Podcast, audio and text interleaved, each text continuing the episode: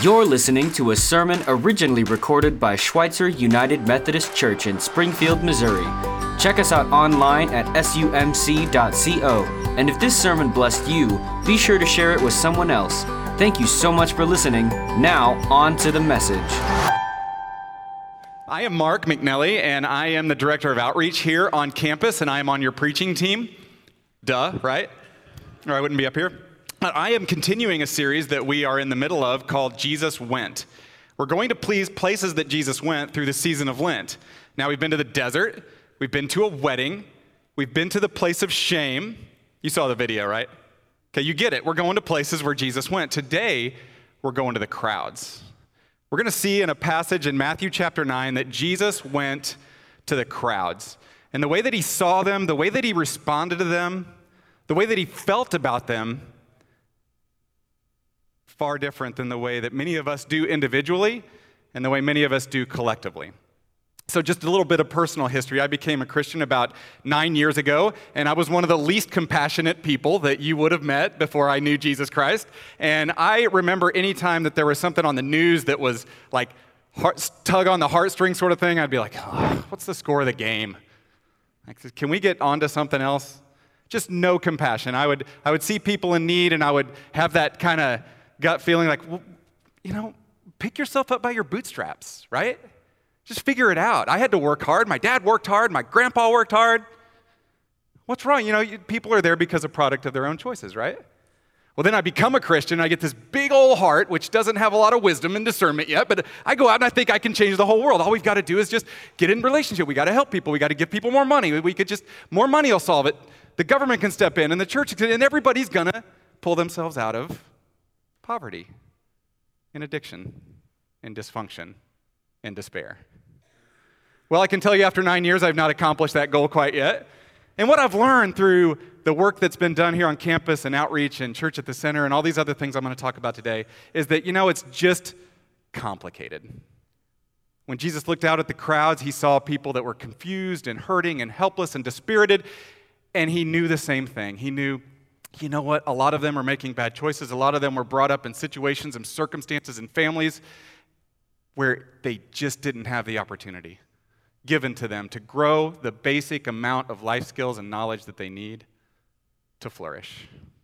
And it's complicated. And so, have I got everybody hopeful so far? Like you're all excited? Everybody's on the edge of their seat, I can tell. Um, We're going to look at uh, some uh, passage of scripture uh, in, in Matthew chapter 9, like I said. But I want to uh, do my best Jason Leininger imitation up, here, okay? You guys see Jason Leininger a lot, right? Can I see some nods? He's, he's executive pastor. Jason loves to recommend books and loan books out. Now, what I've done in this, is just a little tip for you, is that I keep the books thinking that if I don't give them back, maybe he won't try to loan me as many. So, just a little tip there. But I have some books that I want to recommend on the topic of poverty alleviation and, uh, and, this, and this type of work that, that we're trying to do and talk about today. The first is Toxic Charity by Bob Lupton. Great book. A Framework for Understanding Poverty by Ruby Payne. When Helping Hurts by Brian Fikkert and Steve Corbett. And then there's a documentary on Netflix called Poverty Inc. Uh, raise your hand if you've seen Poverty Inc. on Netflix. It's kind of was trending for a little while there. Nobody. Okay, well, you've got some homework. That's great. Um, just great documentary on how uh, poverty alleviation has been done in a very, very poor way.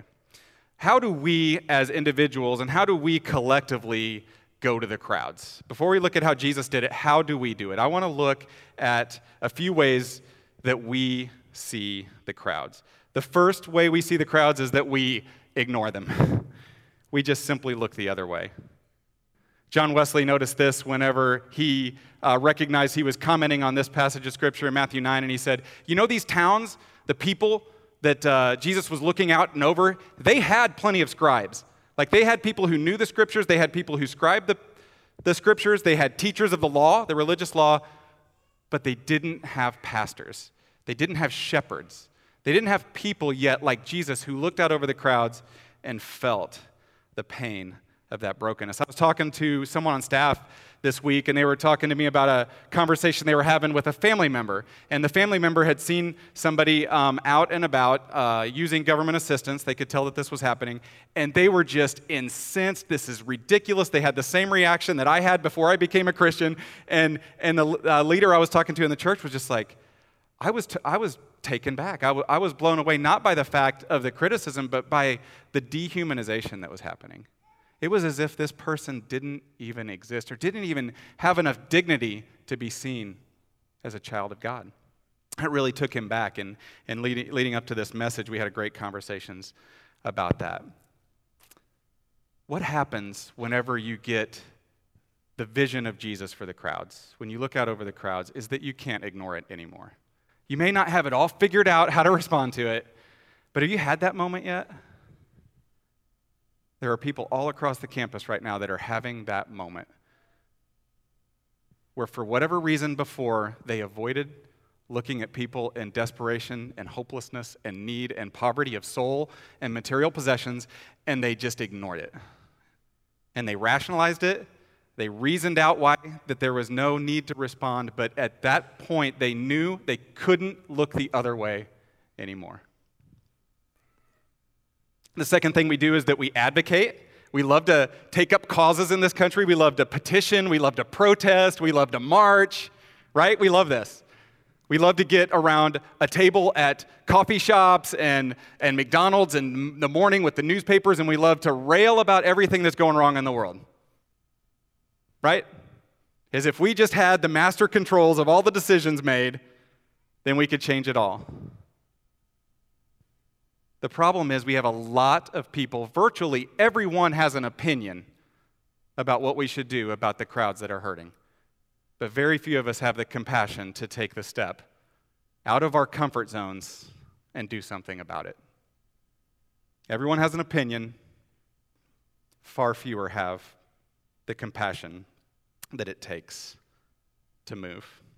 And the final thing is act. A lot of people will act. They'll do something. They'll just, my dad used to say, son, do something even if it's wrong. Then you'll have something to fix. Just, I can't watch you sit there doing nothing. People will just, they'll move. They'll, they'll give money. They'll join a, a work and service project for the church or in the community. They'll jo- join a community organization, neighborhood organization. They'll get involved in their church. They'll get out there and they'll get busy. They'll do something in action. They'll get their hands and feet dirty. All good things, right? Jesus is about to step on some toes today, and he's about to say, you know what? Even if some of those things are well intentioned, good hearted, they're incomplete. They fall short. They're missing a key ingredient and component that Jesus had when he looked over the crowds. Now, some of you, I know this is a traditional service, some of you are like, where's the scripture, right? We're going to get to the scripture. Matthew chapter 9, verse 35. Let's take a look. Jesus traveled through all the towns and villages of that area, teaching in the synagogues and announcing the good news about the kingdom. And he healed every kind of disease and illness, and when he saw the crowds, he had compassion on them because they were confused and helpless like sheep without a shepherd. He said to his disciples, The harvest is great, but the workers are few. So pray to the Lord who is in charge of the harvest and ask him to send more workers into his fields. Now, chapters 8 and 9 of the book of Matthew are really kind of cataloging some of these interactions that Jesus is having. Uh, specific examples of interacting with people who are sick and people who are advocating for those that are sick, asking for Jesus to heal them. About six or seven cases through these two chapters, immediately following the Sermon on the Mount. Very famous passages of Scripture, Matthew chapters 5, 6, and 7 we get these examples of what Jesus does when he's out doing ministry, and then we get this passage to sum it all up. Jesus went out to the towns and villages, and he saw the pain and the suffering. He saw the hurting and the hopelessness and the harassment and the confusion of the crowds. And he felt what? Let's see how many are with us. Starts with a C compassion. And he had compassion on them because of where that they had found themselves. Do you notice the difference? We talked earlier about um, how we avoid, how we advocate, and how we act. Do you notice the difference in how Jesus acts? Well, let's take a look. The first is presence. Jesus is present. In each one of those cases from chapters 8 and 9, Jesus is in direct relational contact with people who are suffering. He's not doing a drive by healing in these. He's having conversation, he's having interaction. He is coming at them. Now, I uh, have had the pleasure of kind of getting to be more involved in the food pantry as my role in outreach has grown. And what I think we should celebrate as a campus is how the food pantry has shifted from a chronic approach to a crisis approach. As opposed to giving food out on a rotating basis, now we have the first staff position that we've had in that ministry who is trained to sit and engage. To engage the people coming in, to, to assess where they are at in their lives, to find out if they're hurting or hopeless or helpless or harassed or distressed or all these ways that the scriptures have tried to translate those words in Matthew 9. The thing that Jesus looked out and he saw in the food pantry, we are now, and we've been doing it before through prayer, so this isn't just a, a, a first time thing in the past year or two. But now we are putting together programs like Jobs for Life, Faith and Finances, the Life Change Plan, and we are having someone sit down and engage. Let's be present. You have need. How can we meet that need holistically? And that is something that we should celebrate as a campus. Jesus did that in being present. The second thing is proclamation it says that Jesus proclaimed the good news about the kingdom. Now, there's been controversy, I don't hear it quite as much anymore, about how whenever we go and we meet the physical and material needs of people, we shouldn't kind of, we shouldn't come at them with the whole Jesus thing and the whole salvation issue and all of the forgiveness of sin stuff. We need to, you know, let's, let's tread lightly, right? Well, I'm looking at two Good News Club leaders. Is that right? No. Jesus never separated the Word of God from the work of God. Never did that. Jesus went to a wedding in the series we're doing here. He never separated teaching from partying. He did it all. He talked about the kingdom and he brought the works of the kingdom. At the same time, he brought them together. So, as we do ministry the way Jesus does ministry, we proclaim the gospel. We're not embarrassed to say that every single one of us are, have a primary need, and that is to be in a restored relationship with God. Amen? That some of us are hungry, some of us are jobless, some of us are homeless, and that is all stuff that God's heart breaks over. We have to do something about that. But in Matthew chapter 9, do you remember the story of the four guys that are carrying the guy on the mat who's paralyzed and they drop him through the roof? And Jesus has got this crowd around him, and here's this guy, and he, he's totally paralyzed, and everybody's watching what Jesus is going to say, and he says, Son, your, your sins are forgiven you. What? Your sins are forgiven you? This guy needs healed. He needs to be able to walk. Well, Jesus ends up healing him, right? Jesus is proclaiming the good news about the kingdom. When we go into the lives of people who are hurting and suffering, do we go with the fullness of the good news? Do we have good news for people? The, the next thing is power. Jesus, when he came in to the situation, when he came on the scene, people left differently. I talked about this when I preached next door last week. I said, when the woman came, she came to the place of shame, she was hopeless, and she walked away with a totally new life, right? Lepers came to Jesus and they came and they left cleansed. Blind people came to Jesus and they left not blind. When people come to Jesus, they come to a power that has the ability to transform every area of your life. Are you being controlled by an addiction? God wants you to walk out of here today after hearing the good news, after receiving communion, changed. He does not want anybody in bondage to something that is keeping them from living into the life that God called all of us to live. That's power. That's the kind of power Jesus brought to people's lives when he went to the crowds. Now, how did he do all those three things, right? He's, he's present, he's proclaiming, he's bringing power. Well, he's about to tell us how we can do it in verse 1 of chapter 10, but I'll tell you before we get there, it's prayer. It's the forgotten ministry of the church. Prayer is not preparation for the ministry we do, prayer is the ministry that we do. Forget to do prayer, I can tell you now, forget about the rest of it. Get a hobby, buy a boat, watch a 12 season series on Netflix because it's a waste of time. Without prayer, everything we do has got to be undergirded, the foundation has to be laid with prayer. Did you connect with what Jesus commanded us to do? In this passage, there's only one thing he commanded us to do. One. What is it? Anybody? Pray. Thank you, John. Pray. That's it. He didn't say start an organization. He didn't say protest. He didn't say raise awareness. He didn't say raise funds. He said pray. And what did he ask us to pray for? Pray earnestly to the Lord of the harvest and ask him to send more workers out into his fields. Pray. Now, one of the things I've been very blessed to do is go to a lot of conferences. I get to go to conferences and hear Christian speakers and teachers tell us how to do what we do better. And there is a really good one called the Global Leadership Summit. Ridgecrest Baptist um, hosts this every August. And I was there last year and I heard them talk about this prayer room. Like, okay, there's this room where people can go during the conference, usually on breaks, and you can pray if you need to pray for something. Now, I've heard about this room at other conferences, and it's usually behind a couple of, you know, it's out around the way. You got to look around the corner, and there's a couple signs, and there's a, a drape and a couple of tables. Jim, you've seen these rooms. Well, they had a whole chapel set aside for it, which I thought was awesome. I walked by it three times, and that's the way it looked every single time.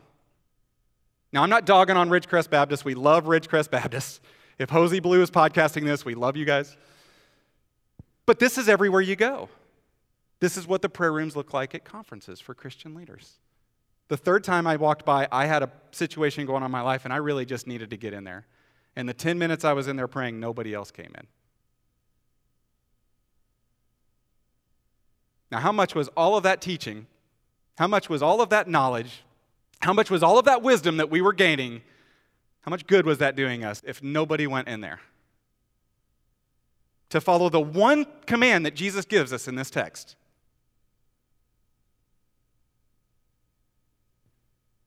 What if the breakthrough that every one of us is looking for through the ministries of the church in a lost, hurting, broken, confused, and distressed world could be answered if that, by that room being filled up right there? In chapter 10, verse 1, Jesus continues on, and what he does is remarkable. He called his 12 disciples together, who I don't know about you, but if I'm them, this is early on in the narrative in Matthew's account. I'm kind of like, I'm still in shock. I'm like, what is going on here? This is awesome, but I'm still kind of taking it in. You know, I'm still trying to figure out what Jesus is up to. And he says, gave them authority to cast out evil spirits and heal every kind of disease and illness. What? Jesus is saying, now you guys go do this. Go, do what you've seen me doing. I'm giving you the power. You know the proclamation that I'm making. You know the message that I'm preaching. You can be present. We can all do that. And you can pray. That's what I've just asked you to do. Four ministries on campus that I want to highlight where this ministry is happening, this type of uh, prayer focused and saturated ministry is happening, is the first is Church at the Center. Um, there's a a picture of worship on Sunday nights. If you, I've looked at, across the crowd and I see more and more of you have visited church at the center, but that is a five o'clock worship service on campus that's reaching out to people in the recovery community, um, people from generational poverty, uh, reentry from incarceration, and that is Jason Leininger reaffirming the faith of uh, Malaya. It's, it, was a, was an awesome moment that we captured. Um, so you're, you're welcome to come and see the work that's being done there. The next thing is Jobs for Life. We are in our 11th session of Jobs for Life. There's one of our graduations. Yay! Give it up for Jobs for Life. Uh, we love Jobs for Life here. Everybody in Jobs for Life, every student has a champion, and every aspect of teaching people how to thrive in their vocational life is saturated with prayer and undergirded with Scripture. All biblically focused on how people live into their vocational callings. The third thing is faith and finances. Now, this is a course that's only in its first session. We're finishing up this Wednesday. Uh, Brian Standage and Justin Setzer are both leading that ministry and getting trained to do that. They do need champions and teachers and people who want to help those looking to pull themselves up out of uh, material and financial poverty and learn how to handle their financial resources. So if you're interested in that ministry, please let me know. The final ministry that is really getting some legs on campus is called the Life Change Plan. Now, it kind of flew under the radar for a little while in 2016, uh, but it's really, really a growing ministry. Raise your hand if you've heard about the Life Change Plan. Okay, not many of you yet. Well, what it is, is a 12 month program where we ask participants, uh, largely from the recovery community and recovery programs that we partner with, but not exclusively. Some are just worshipers here on Sunday morning and evening. Uh, but it's a 12 month program that is asking a covenant from a participant to do all aspects of discipleship. They have to worship weekly, Bible study, they have to journal in scripture and prayer on a daily basis, they have to meet with a mentor, they have to community serve, they have to serve in the church. And then within this year, they also have to complete Jobs for Life, Faith and Finances, Alpha, and do a shape assessment that Rich, uh, Rick Warren came up with that we use. Yeah, wow is right. Those are commitments, right? That, and I was presenting this to a, uh, one of the great Sunday school classes here on campus, and I, I saw this woman. She was looking at the requirements for these participants, and she's like taking her glasses off, putting them on. And I was like, ma'am, do you have a question? And she said, this kind of looks like what all of us should be doing. I was like, well, yeah, kind of. it's discipleship. But they covenant to do that, and the church, in response, meets a financial need that they have in their life through a, a, monthly financial benefit that's calculated based on their participation, monthly food pantry visits, a mentor that's assigned to them to meet with them on a weekly basis, and a personalized Bible that they get after three months of completion, and then savings funds that are put back for them twice throughout the year. The Life Change Plan, folks, has its, fir- yeah, give it up for the Life, has its first, the Life Change Plan will have its first four graduates on April 23rd on Sunday night. You're welcome to join us for that graduation. It's going to be a huge celebration. The graduates and their um, mentors will be there for that. There's a lot of other ministry where this kind of call that Jesus has on us is happening. Um, but I can tell you honestly, there isn't enough prayer that's being laid down for these ministries to flourish the way that Jesus wants them to flourish. So I want to call on all of us here today to do that. All right?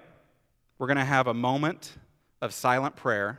We're going to put the two verses on the screen from Matthew 9, verses 37 and 38. If you need to read through those again, it's, it's Jesus' command for us. Let's, act, let's do in church what Jesus asked us to do. Amen? Let's just do it.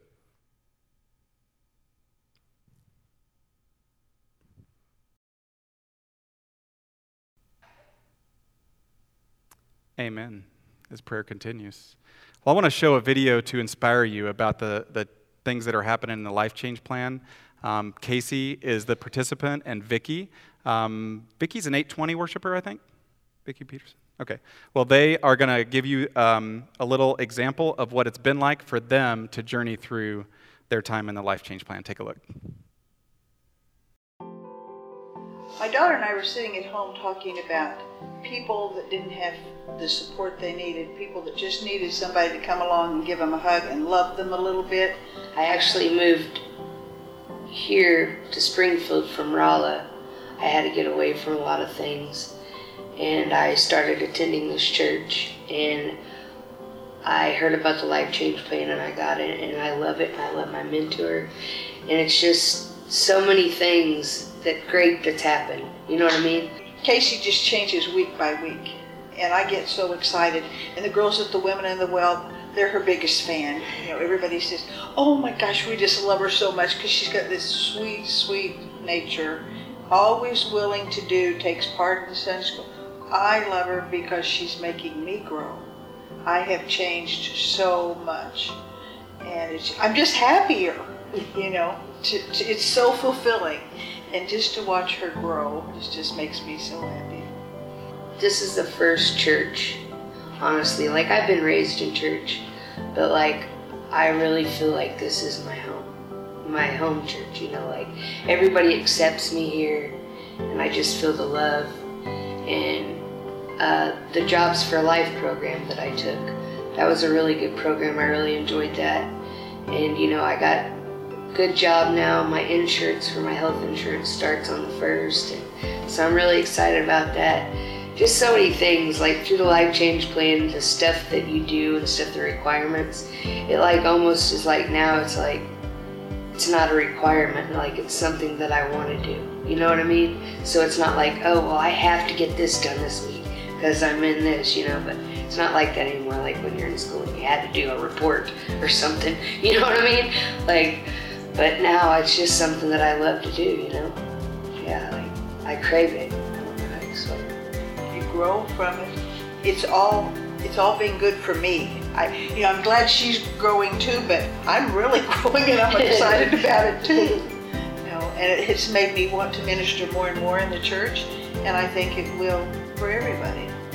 When you see this kind of growth and this kind of joy, you just want to jump up and. I love you. Just like she said, I've grown so much in my life in almost every aspect of it. You know, like, like I don't know how to explain the relationship that I built with Christ that I want others to feel. You know, so I really It does change your life. Yeah. It's it's like I've been a Christian more years than I can count, and just I've know walking with Christ through this. It's like he's just right here in case he's over here on the other side, Yeah. and we're just doing it like you said earlier together, and it is just nothing but a blessing.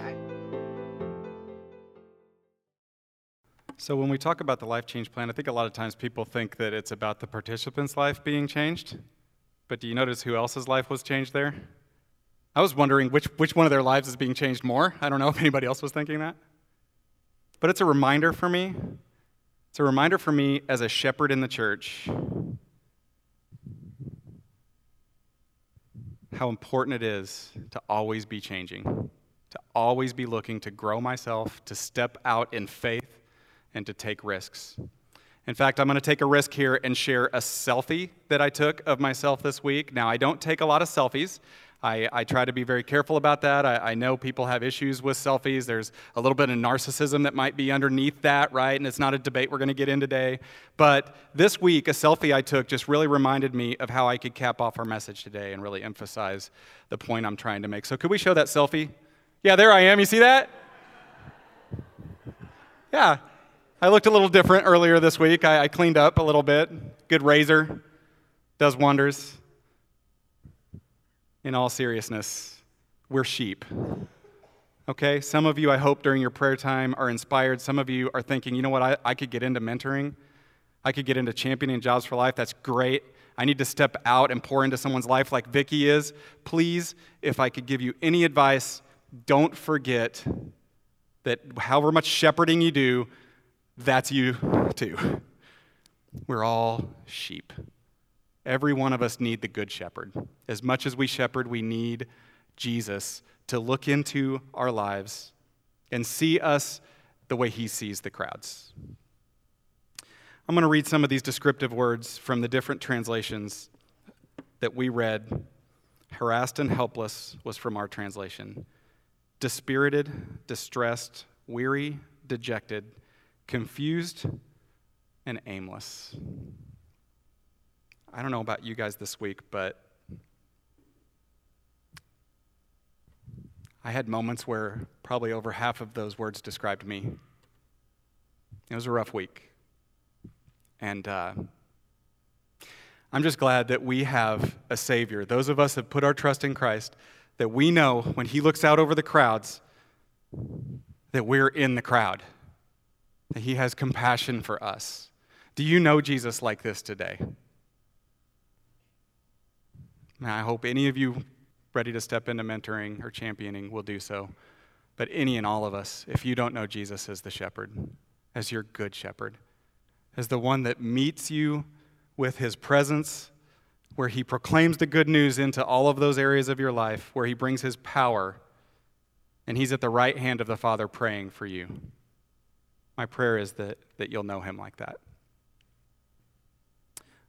As Jim comes up now, I'll just close this with a quick prayer. Father, thank you for this passage of Scripture.